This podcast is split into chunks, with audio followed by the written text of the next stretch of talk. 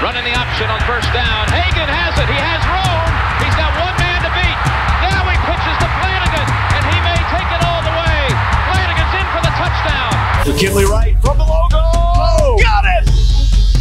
Oh, McKinley Wright. Breaks a tackle. Touchdown.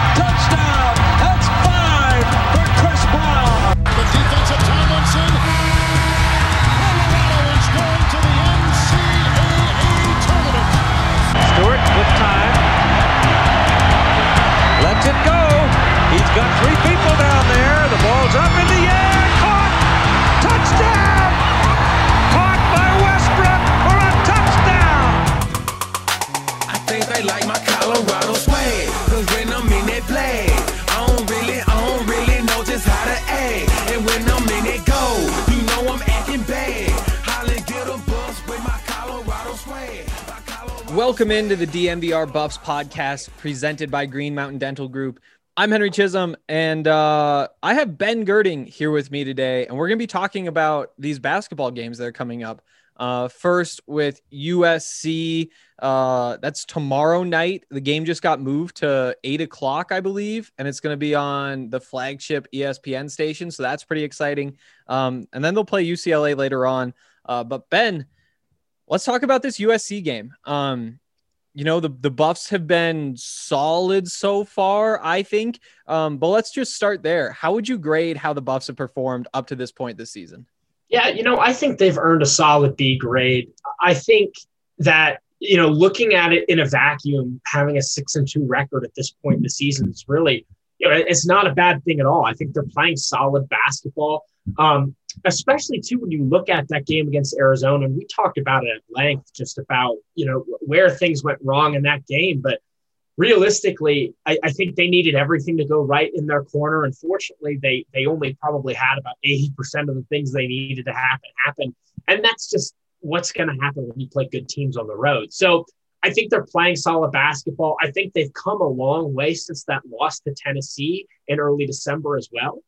But now they're in a situation where their backs are kind of against the wall here early in the season. You've got this three game road stretch Monday through Saturday. And now that you've lost again at Arizona, they haven't won in that arena since 1965. I mean, they really want to get one of these next games. Otherwise, people might start pressing the panic button. Now, I will preface that by saying, even if they lose these next two games, I'm not all the way out on this Buffs team. I think this is the hardest three game stretch that they're going to go through throughout the entire season. So, with that being said, you'd like to see them get a game back, but I think they're playing well enough. I think they they can match up fairly well against USC in particular. It just they've just got to put it all together. And obviously, things can look great on paper, but how you actually perform on the court is another conversation. And and you hope that they can bounce back because Monday night that second half was very forgettable.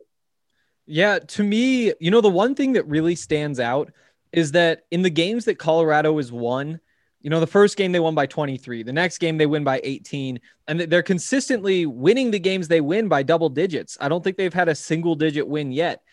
But, you know, you look at a game like the Tennessee game where they were able to pull within five with two minutes left, and they weren't really able to close that out. You know, it's still early in the season, but are, are we concerned at all at this point that Colorado can't close out games? Yeah, I think you have to be because they haven't really shown you anything else. When you look at some games in a vacuum, you know, I mean, even looking at the Washington game, I, I mean, they they destroyed Washington, and, and Washington still was able to get some points there at the end of the second half. Now, that game was never in question, so so that's a little bit different. You look then at Grant against Grand Canyon, a, a fairly decent opponent. You know, they're they're a middle of the team kind of non-conference uh, opponent, and still just a, a 10 point margin there. And it really took McKinley Wright at the end. They're hitting some beautiful floaters to make that game look as, as good as it was. Now, I still do think that obviously th- this is a good program.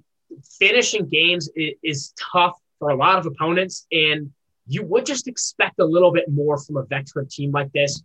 I think that that absolutely is is one of your biggest questions because coming into uh, last week, the biggest question was, will they start very slow? You know, and, and against Washington and Grand Canyon, they were really able to work on that, build some early leads. but now it's shifted to what does that second half performance look like? And Arizona is is definitely not going to help that cause. So when you go up against now USC, and we'll preview them a, a lot more later on, though, you just really are craving a full and complete game against a quality opponent because Colorado, they've destroyed some teams. You know, they destroyed Northern Colorado. They played a fantastic game against Omaha and Washington, but you haven't yet see them put together that game against a quality opponent, and that's what's really on the line right now. Is less about how this is really going to impact the bottom line schedule because you're not expecting the Buffs to win a lot of non-con or conference games on the road, but more so how does the fans perceive them? How does national media perceive them?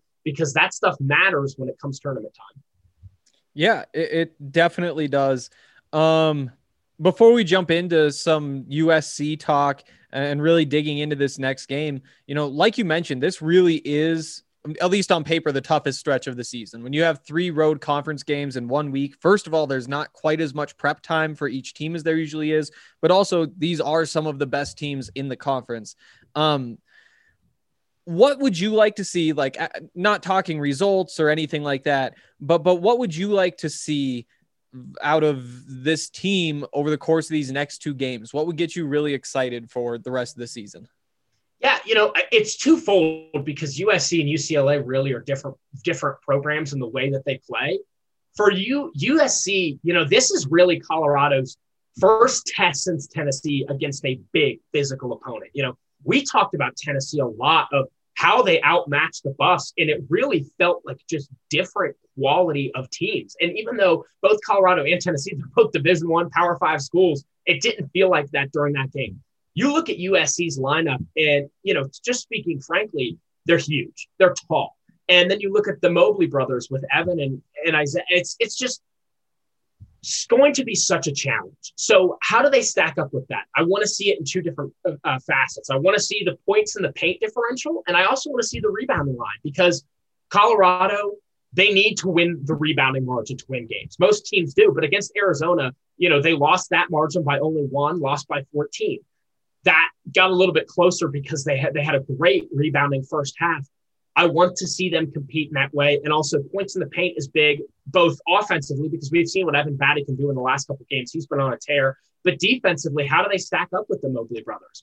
And then moving on to UCLA, I'm really interested to see McKinley Wright play against that defense because UCLA, Mick Cronin loves this this zone man hybrid defense where they kind of start in a 2 3 or a 3 2, but they shift around with some players depending on the matchups. It's, it's a very intricate defense. And McKinley Wright is not a good zone point guard. Um, and, and the reason for that is just because, you know, how you beat the zone is you work it to a big man kind of at the free throw line there in a 2 3, and then you kick it out around the perimeter. McKinley Wright's just not that spot up shooter. He's really improved over the last four years, but he's not quite there yet. So how he performs in that UCLA game, I think, is really important. And those are two main storylines to follow going into them. All right, that's good stuff. Uh, we're gonna dig into USC uh, and this Thursday night matchup here in a second. But first, we want to give a shout out to our friends over at Breckenridge Brewery. They make so many good beers. I know I'm really excited tonight uh, to watch the Florida Oklahoma game. I can't remember which bowl game. It's like the Peach Bowl or the Cotton Bowl, maybe. I mean, one of those. Um, but that's going to be a lot of fun, a high scoring, a lot of offense. I think I'm just going to sit down with a nice Avalanche Amber Ale, just a nice classic beer, watch that game. That's going to be a good way to spend four hours because college football is just absurdly long. Um, if you guys want to try any of these beers, there's so many good ones the Palisade Peach, the Vanilla Porter Jr., the Hot Peak IPA.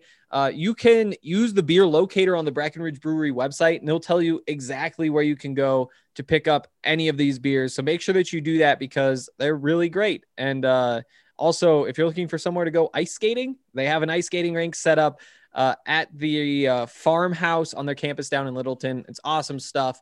Uh, and so, if you're looking for something to do, no reason not to check that out.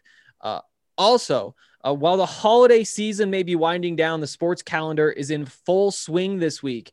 From collegiate to professional sports, there's no shortage of action, and there's no better place to get in on all of this action than with DraftKings Sportsbook, America's top rated sportsbook app. If you haven't tried out DraftKings Sportsbook, what are you waiting for? To celebrate this year's college football playoffs, DraftKings is giving all new users the chance to bet on any semifinal team to win the championship at 100 to 1 odds. That's right. All you have to do is bet $1 on any semifinal team to win the championship. And if your team wins, you cash $100. While we're all excited for football, let's not forget the 2021 basketball season just kicked off. So head to the app now to check out all of the DraftKings daily odds boost. DraftKings is safe, secure, and reliable, making it easy for you to deposit and withdraw your money at your convenience. So download the top-rated DraftKings Sportsbook app now and use promo code DNVR when you sign up to get 100 to 1 odds on any semifinal team to win it all. That's code DNVR for new players to get a shot at $100 on any semifinal this week for a limited time only at DraftKings Sportsbook. Must be 21 or older, Colorado only. Restrictions apply. See DraftKings.com slash sportsbook for details. Gambling problem? Call 1-800-522-4700. All right. Um, like Ben mentioned, this really is a big team. Like it's kind of crazy just to look at how big it is. Uh, the five leading scorers on the team, um, four of them are in double digits, by the way. Six foot two, six foot seven, six foot eight, six foot ten, seven feet tall. You know, this this is like you said, a lot like that Tennessee game in terms of the length. Um, I'm not sure that the defense is quite as good as Tennessee was, uh, just because there's more to defense than just looking intimidating. Um, and, and I think that that's my first question to you is uh, how do you think that this defense does stack up against Tennessee? And also, what do you think Colorado has to do differently this time around uh, than it had to do against Tennessee the first time they played a, a good, really talented, really big opponent? Oh, I think you're muted. oh, let's see. Hello? There we go. Okay, you're back. Yeah. So, my bad there. Um, there's a lot more to defense than just looking the part, like you touched on, uh, of being a, a, a big team. And just looking at USC season so far, they're five and one. Their one loss was to UConn. The, the team that they're beating, they're not really anything to write home about. But at the same time, you know, they're not necessarily destroying some teams, uh, like we saw Colorado do to, for example, Omaha earlier in the season. So the defense does not compare between USC and Tennessee. I think when you know you you look at how they play defense, Tennessee uses their size as their main their their their main factor there. So when you see USC, it's just going to be more about them overlooking the size differential because they're not going to be bullied quite the same. Um, you know, and then kind of building off that, then to talk about what they need to do, I, I, think it does still come down to how they work the ball inside to the paint. And, and that's not to say that we should expect Evan Battey and Dallas Walton to both score double digits in this game. I think this is the wrong time to expect that kind of output. However, both of them are very capable passers. And then when you go onto the bench as well with Jabari Walker and Jeriah Horne, all four of your forwards are very, very adequate passers. So Working the ball inside is going to be key because that's going to shift the defense's uh, focus and allow you to distribute the ball around the outside of the perimeter. I think, you know, it, it's kind of twofold because Tennessee, they were so big in a defensive way, it was a low scoring game. USC is kind of the complete opposite. They're big, they're athletic, but they kind of run more of a track meet. USC on the season so far, again, in six games, they're averaging over 80 points per game. They are shooting the ball fairly well at 50% clip, but they're only shooting 60% from the free throw line. And so this is an area where I think if you're Colorado, you're okay getting into a little bit of a chippier game because you have the number one free throw shooting team in the country. Colorado right now, even after last uh, the, the loss to Arizona, they're still number one at 85% from the line. So you're going to win that battle. Just the key is you need to make sure that, that you're not picking up fouls for the sake of picking them up. You can't have another two fouls in the first two minutes like you did in the second half of Arizona. And if you do, then then the game's going to get away from you because if you can't have Evan Battey out there, Jeriah Horne and Jabari Walker, they just don't yet have the the physical build to stack up with Evan Mobley and Isaiah Mobley on defense. So you really need Evan Battey and Dallas Walton, if nothing else, on this game to just stay in the game. They could not score a point. They could not even get a rebound. But if they are in the game and they can put their body and back down the Mobley brothers, that is at least a better benefit than having Jeriah Horne try and box them out. Yeah, I, I think that that's a good point. And, and we've seen both those guys get into foul trouble. And, you know, this is a little bit bigger picture here, but I wouldn't mind seeing in general Colorado be more aggressive and, and just accept that you're going to get called for some fouls no matter what, just because of the the way that Evan Battey plays basketball and the way he's seen. So maybe they do just buy into that and say, you know what, every game we are going to get called for a bunch of fouls, and we're going to hope that gets chippy the other way because I, I still think that this team is in some ways lacking an identity. Um, if you were to ask me what the identity of this team is, I'd have a tough time telling you. You know, it, it, all starts with McKinley Wright, and whatever trait that McKinley Wright has that stands out the most is probably the, the direction that you would go when talking about what this team is all about. And to me, McKinley just is like a- aggressive and he's feisty, and I I wouldn't mind seeing the team in general embody that just a little bit more um, and I think that this is a, a, good opportunity for them to do that um, because it is a bigger opponent. And, and I think that it would be good to show that you aren't intimidated because they did look a little bit intimidated when they went and played Tennessee. And when they played Tennessee, that was that was a rough game for the big guys. You know, Evan Battey was two of six. Um, Dallas Walton was one of one. They combined for eight points it would be nice to be able to produce just a little bit more than that, just have a little bit more of a threat inside. Um, and I, I guess that's probably my next question for you with with Evan. You know, we've seen him get a little bit of the touch around the rim back. Those shots are starting to fall. He seems to be playing some some of his best basketball the season, certainly. Um, do you think that he can continue that? Yeah, I absolutely think he can. I think he's he's found his confidence again. Um, I think early in the season, it was a lot of question marks just about kind of how he was fitting into this new look lineup because with Dallas Walton out there, Evan Battey played a different role. So when you look at this team last year, Tyler Bey was more your traditional four, and Evan Battey kind of anchored the middle, acting as a center. This year now, he he does kind of shift more between the block a little bit.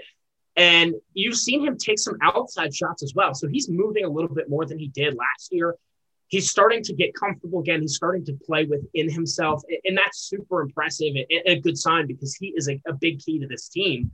But when you look at you know how the rest of the bigs stack up, this could be a game where Jeriah Horne and Jabari Walker offensively are your keys because they can stretch the floor a little bit more. Um, I don't think you want to be running those two at the same time for an extended period with the Mobley brothers out there. I think you'd like to pair um, one of those backups with one of the starters just because of the size. So whether it's Battey and Jeriah or Dallas and Jabari, you know, one of those combinations because I worry size wise if you've got Jabari out there kind of playing the four five with with Jeriah Horne, Evan Mobley's just going to tear you apart on the glass. So you really need to Tad Boyle really needs to have a good idea of what he wants his rotation to look like. But with that in mind, if you've got one bigger guy, Battey or Walton down low, kind of distracting the defense a little bit, have Jeriah Horns play as a stretch four because he is one of your best shooters and he has not shot the ball as much from outside as he did in the beginning of the season. Against Arizona in particular, he had a very efficient night, but you don't recall him having the big time outside shots like he had earlier in the season. So I would love to see him kind of play a little bit more in that role instead of backing down in the post because against Arizona, they didn't have the size to combat his post game but USC is going to. So it just is going to come down to a lot of creativity. Again, USC is big, but they have not played a very quality opponent yet. So this is a huge test for them. And it's conversely another huge test for Colorado of how they can win in different ways. We talked about that a lot in the beginning of the season. They could do it in a lot of different ways. Now you've got some adversity. You're 0 1 in conference play. You really need to pick up a win here on the road. And I will say, you know, we're not really talking about UCLA today, but I think Colorado matches up better against USC than they do the UCLA Bruins. So if you're going to get a win on this road trip, I think New Year's Eve is the night to do it. Yeah. Okay. Uh, l- let's dig in a little bit into uh, these Trojans because you know we've mentioned the Mobley brothers a lot, we've mentioned the size a lot. Um, can you just like break down what Evan Mobley is? You know, the the true freshman five star recruit who's leading the team in minutes and has put up I, th- I think close to 18 points per game so far. Yeah, you know, this is kind of conversation of like, well, what is he not? You know, he does so much for your team in so many different ways. You know, like you said, he's leading the team in minutes. So clearly there was no ramp up period for him as a true freshman to get him kind of acclimated to college ball. He was already ready to go. He's a very efficient shooter from the floor. He's shooting 64% from there on the year. He's also shooting 50% from three. Now, that is only on about eight shots. So he is kind of in the Evan Battey, Dallas Walton range where he's shown he can hit it in the past but it's not going to be a consistent threat. He is not the type of forward like Lucas Siewert was for this team last year, where you really had to key in on him at the top of the key. He's only going to take maybe one or two, and he'll probably hit, you know, again, one of those shots. But where he is really can hurt you a little bit is working inside, obviously, as a seven footer. But his free, or free throw percentage, excuse me, doesn't really back that up, only shooting 64%. So I think that's important when you look at the scouting report of seven footer, let's not give him easy baskets. Let's not let him back us down in the paint and get an easy layup. You hate to say it in this game, but this might be the time where those Evan Battey big man fouls are actually going to help because if you put him at the line at 64%, I mean, you feel a lot better about that than him just shooting kind of a blank blank layup. So, on the, the scoring aspect side of things, he's going to put up a lot of points. He's going to be very active on the glass. And on top of that, too, you know, you you can't talk about Evan Mobley without talking about the blocks. He's averaging three per game. He had five in a game just a couple uh, a couple weeks ago before the COVID outbreak. So he's big. He's a presence. If you are a guy like McKinley Wright, for example, you know this is the game where you shoot floaters only. You're not driving in to try and shoot a layup because he's not going to foul you. He's going to block you, and he's because he, he does a very good job of staying out of foul trouble. He's averaging less than two personal fouls a game. So he is a smart defender. He's got a high basketball IQ. You have to be really careful when you're scheming against him. And I think it's harder to scheme against him, you know, attacking him when he's playing defense than it is on offense because offensively, you know what you're going to get. You can prepare for that. You just don't face a whole lot of seven footers like Evan Mobley. There's not a whole lot of like places you can compare to. So McKinley Wright, you got to get this team in transition. You have to get the offense to move the ball when Evan Mobley is behind you, still in the in the full court. If you can do that, I think you can steal eight to ten points with fast breaks and off of turnovers, and that's going to be your key. Do that, win at the charity stripe, and, and you can play a competitive ball game. All right, that's good stuff. Um, let's take another quick break. Uh, give a shout out to uh, our friends over at World Golf Tour. Uh, so WGT Golf is not only the most popular golf game in the world, it's also the official gaming partner of DNVR. Uh, it's it's a great game. There's so many awesome things about it. Um, from the, the different game modes you can play. You can play closest to the pin. Uh, you can play like a full round of golf. You can play match play. You can play stroke play. They even have a top golf golf mode and you get to play wherever you want. They have real courses like Pebble Beach, Bandon Dunes, uh, Bethpage Black. It's an awesome time. Oh, I didn't even mention the real equipment too. Like they, they have real stuff from Titleist and so many of the top brands. So make sure you check that out and join our DNVR 4 Country Club. That way you can play with us. You can compete in all of our tournaments um, where every week, uh, I, I, think they're open from Friday night to Sunday night. Um, and, and sometimes the winners get DNVR swag or some money or something like that. Uh, sometimes it's given to just random people who played. So uh, download the game. It's a lot of fun. It's the most popular free golf game in the world. There are 20 million players. And, and if you go to dnvrgolf.com, you can join us and start playing, and you'll really, really, really enjoy it. Okay. Um, before we get out of here, let's just talk about uh, the state of the buffs. And I'm just going to keep throwing some questions at you the way that we sometimes do this. Uh, and the first one I'm pretty excited about how many minutes should Jabari Walker get uh, in the two games this week? Uh, per game, he should be at 20. Um, I think the I think you're just ready for him to play more. And the reason I honestly I believe that, especially now against USC, and I've been hammering the table for this. Uh, try him at the three. I want to see a lineup where Jabari Walker's out there with Jeriah Horne, as well as Evan Battey and or Dallas Walton. I want to see all three of those guys on the court at the same time because if you've got Jeriah and Jabari, those are really more of a traditional stretch three four so- style. So get them both out there. Let McKinley Wright play the point, and then yeah, keep Eli Parquet in as your two, so you can match up with your smaller guys. That would be an incredible defensive lineup. And then you also have Jeriah Horne, who's a shot creator and a spot up shooter. He, speaking now of back to Jabari Walker, he just needs to play more. He is maximizing his minutes in a way that I haven't really seen from a player in a while. You know, again, he's fourth on this team in rebounds and is ninth in minutes per game. So clearly he's making an impact when he's on the court. I think this is a great opportunity for you to shift some minutes away from Maddox Daniels, give it to a guy like Jabari Walker. Now, the problem with that is they like having Maddox Daniels in the lineup because – you really only have three ball handlers without him, with McKinley Wright, Eli Parquet, and Keeshawn Barthelemy. So I think they like the idea of Maddox Daniels a lot. And he's played a lot better since that horrific one of eight game just a couple mm-hmm. weeks back. But I still think if you are trying to find a way to get your best players on the on the court, you want to switch that up, have Jabari play more minutes. And honestly, he really should be in that 20 minutes per game because you're going to need his help on the glass tonight, or not tonight, but against USC. Yeah. Speaking of Maddox Daniels, though, uh, I let's let's switch this to buy sell really quick, um, because I have a few of those that I want to throw at you. Are you buying or selling Maddox Daniels stock right now while he's eight of eleven from three in his last three games? Yeah, you know, if, if I am being a rational businessman, I'm going to sell the stock. And yeah. the reason is because he is just a streaky shooter right now. You brought him in to be a three point threat.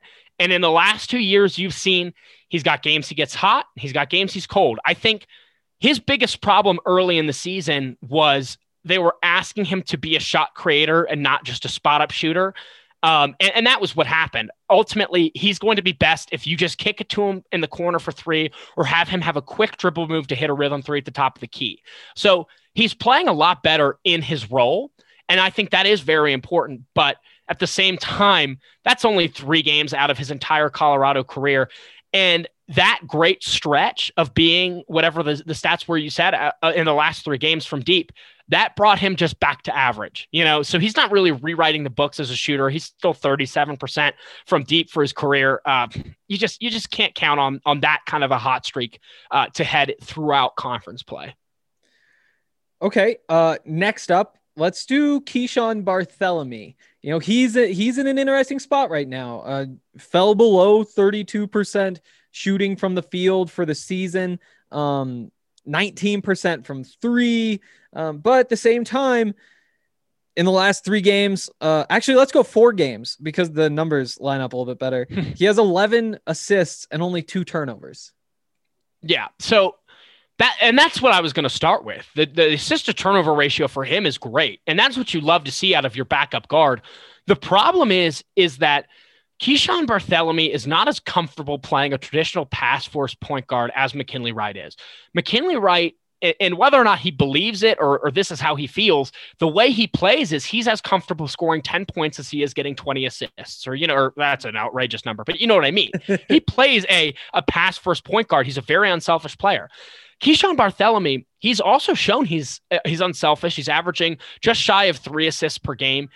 But the problem is, is he's also just not converting on the looks that he needs to. And it's absolutely a concern. He knows what he needs to be doing on offense. It's just that final execution. So I'm definitely buying the stock because the kid is still young. He's still he's still a high level basketball player from an athleticism standpoint, from a basketball IQ standpoint you just got to wonder when that switch is going to flip for him. You know, what game is it going to be where he finally hits maybe 50% from the floor and and has a couple threes and is able to to do all that. His best game of the season came against Washington when he shot 42% from the floor uh, and 33% from 3 you would love to see him contribute in that kind of a way because he was really not effective against Arizona. Obviously, 0 for 3, 3 assists, one turnover for a guy that was supposed to come in and be your complement to McKinley Wright, I think you were expecting a lot more. Um, so I'm buying the stock, but that's because it's it's getting it's getting dangerously low. Yeah. I think that those first two were pretty easy ones.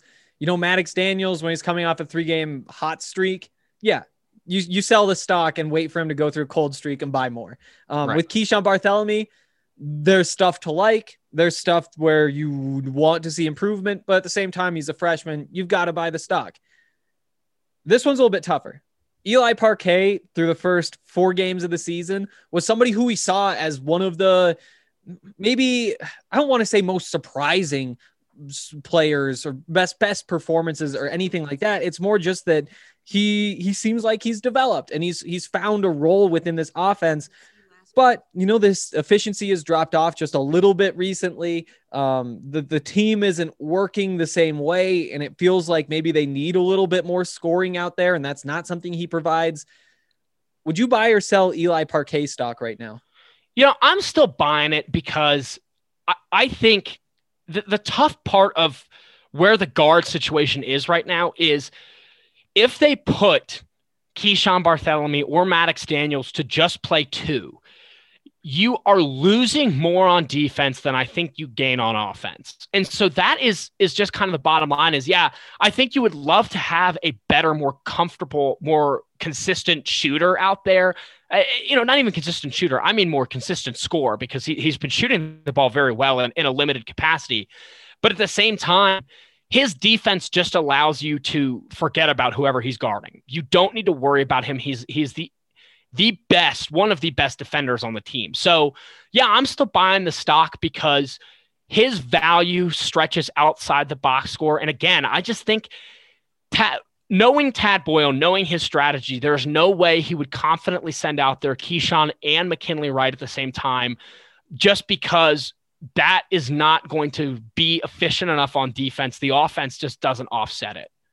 Yeah, I- I think I think I would buy stock right now, um, mostly because I, I feel like this USC game should be a game where he looks pretty good. Um, and I think maybe the same thing about UCLA too. When you're looking for guys who might be able to make that make a few deep shots and and stretch that zone a little bit, he's somebody who you look at and say there is potential for a pretty big game for him there.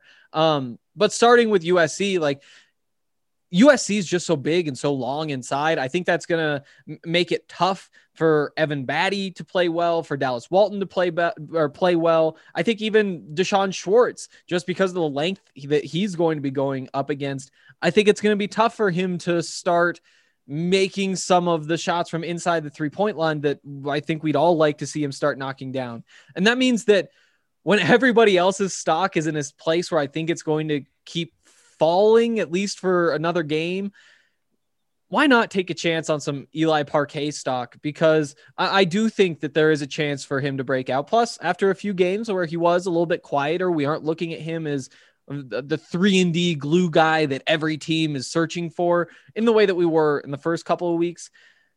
I'll, I'll buy the stock because I do think that it's about to go up. Um, I want you to pick one. Who's who's somebody you think is an interesting discussion right now?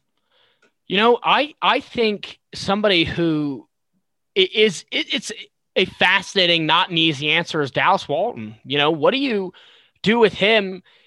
Obviously, he put up 22 points against Washington, had a phenomenal game, 10 for 10 from the free throw line, six for seven from the field. Fantastic. His best performance as a Colorado Buffalo. And now his last two games, you know, a, a, little bit less effective. And the thing with Dallas Walton is he's still not getting, I think, the minutes that a lot of us would expect. He's still shy of 17 minutes per game. Hasn't now, hit 20 all year. And, I wonder if there is a hard limit there. That is uh, that's the concern because I think when you're playing a team like Grand Canyon, when that game was still a little closer, or even Arizona, you know, he just wasn't out there as much as I think you would need because he right now is this team's most efficient scorer. So he's an interesting t- conversation point because he has shown his, I would argue, probably that game against Washington is as close to a ceiling as we may see. You know, 22 by, I mean, he was lights out on offense, but he is not all the way there defensively like an Evan Mobley. When you're comparing seven footers, he does not have the same presence that Evan Mobley does. So, you know, I I'm personally I would be selling the stock on Dallas Walton at this point because I think I would have been selling it after the Washington game. He's just not consistently involved enough. And whether or not that's for right or wrong, I think is a conversation on itself. But I do think he needs to be playing, get up to 20 minutes with him and get his shots up consistently. He should be shooting five, six, seven times a game because even if he is you know, missing some shots, the chance of him getting fouled is still great because he's a fantastic free throw shooter. You just need to be using him more on the inside. Yeah, I, I think that we're now in a situation where we're going to find out what Dallas Walton is. We know that he can take advantage of good matchups for him. We know that when he has his like length and, and height on guys, he's able to score.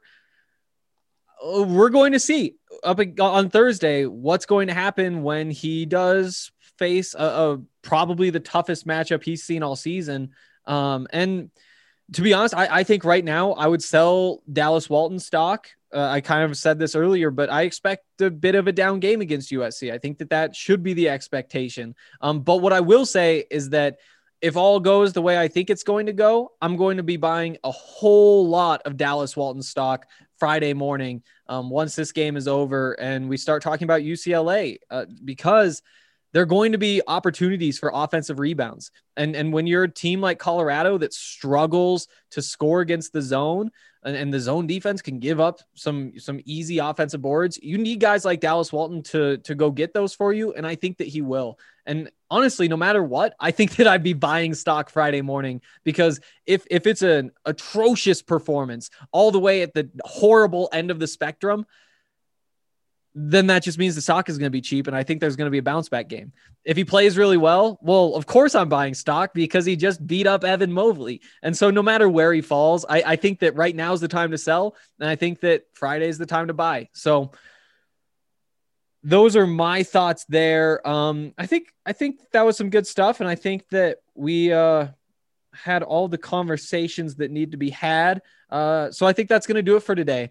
Um, we'll catch up again Saturday night after the Buffs take on UCLA. We'll, we'll talk about that UCLA game. We'll talk um, about this USC game, hopefully a little bit too.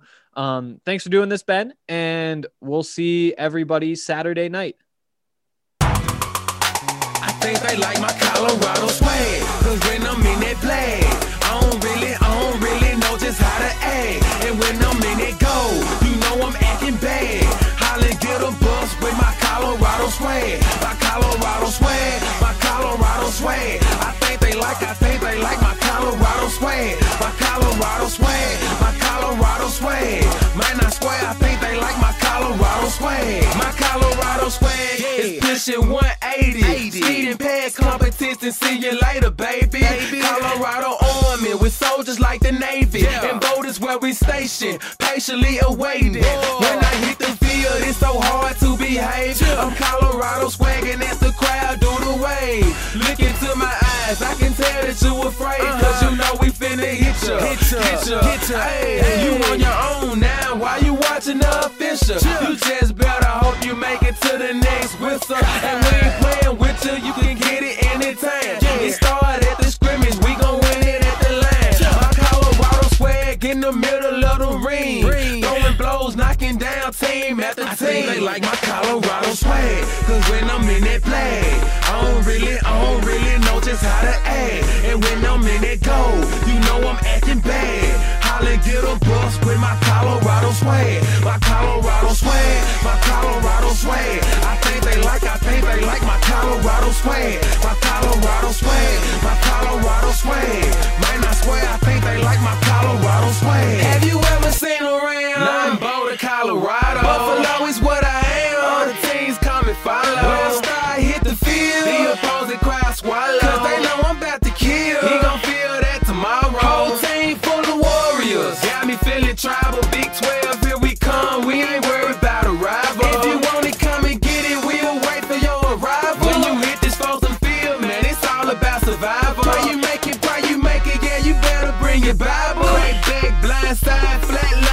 revival. Get them bucks, get them bucks, mess them up. We say we got them.